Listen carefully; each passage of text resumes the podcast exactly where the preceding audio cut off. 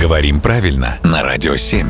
Володя, доброе утро. Доброе утро. Ну, тебе, как никому другому, известно, что я мужчина лысый, и совершенно очевидно, что вопрос не от меня, а от человека с волосами э, нашего журналиста Максима Кролева. Так вот, Макс интересуется, будет ли заметно различие, если он сначала сходит пострижется, а через месяц сходит и подстрижется. Не будет. Не будет. Э, Почти, Всё- почти не, неразличим будет. Там какая-то Максим, быть, да, да. окантовочка. Ага. Да, в виде буквы «Д».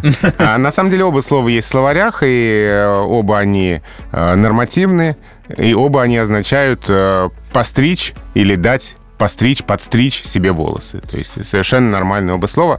Другое дело, что, что у слова «постричься» есть еще второе значение «стать монахом», которого нет у, у глагола «подстричься». В этом разница. Откуда закралась тогда буква «Д»? Но, Ну, возможно, говорящим как-то, может быть, неосознанно хотелось увидеть там приставку «под», которая выражает эти значения, может быть, какой-то там неполноты действия, ну, там, подровнять себе волосы или под, под что-то подстричься. Вот э, приставка «под» там хочется ее обнаружить.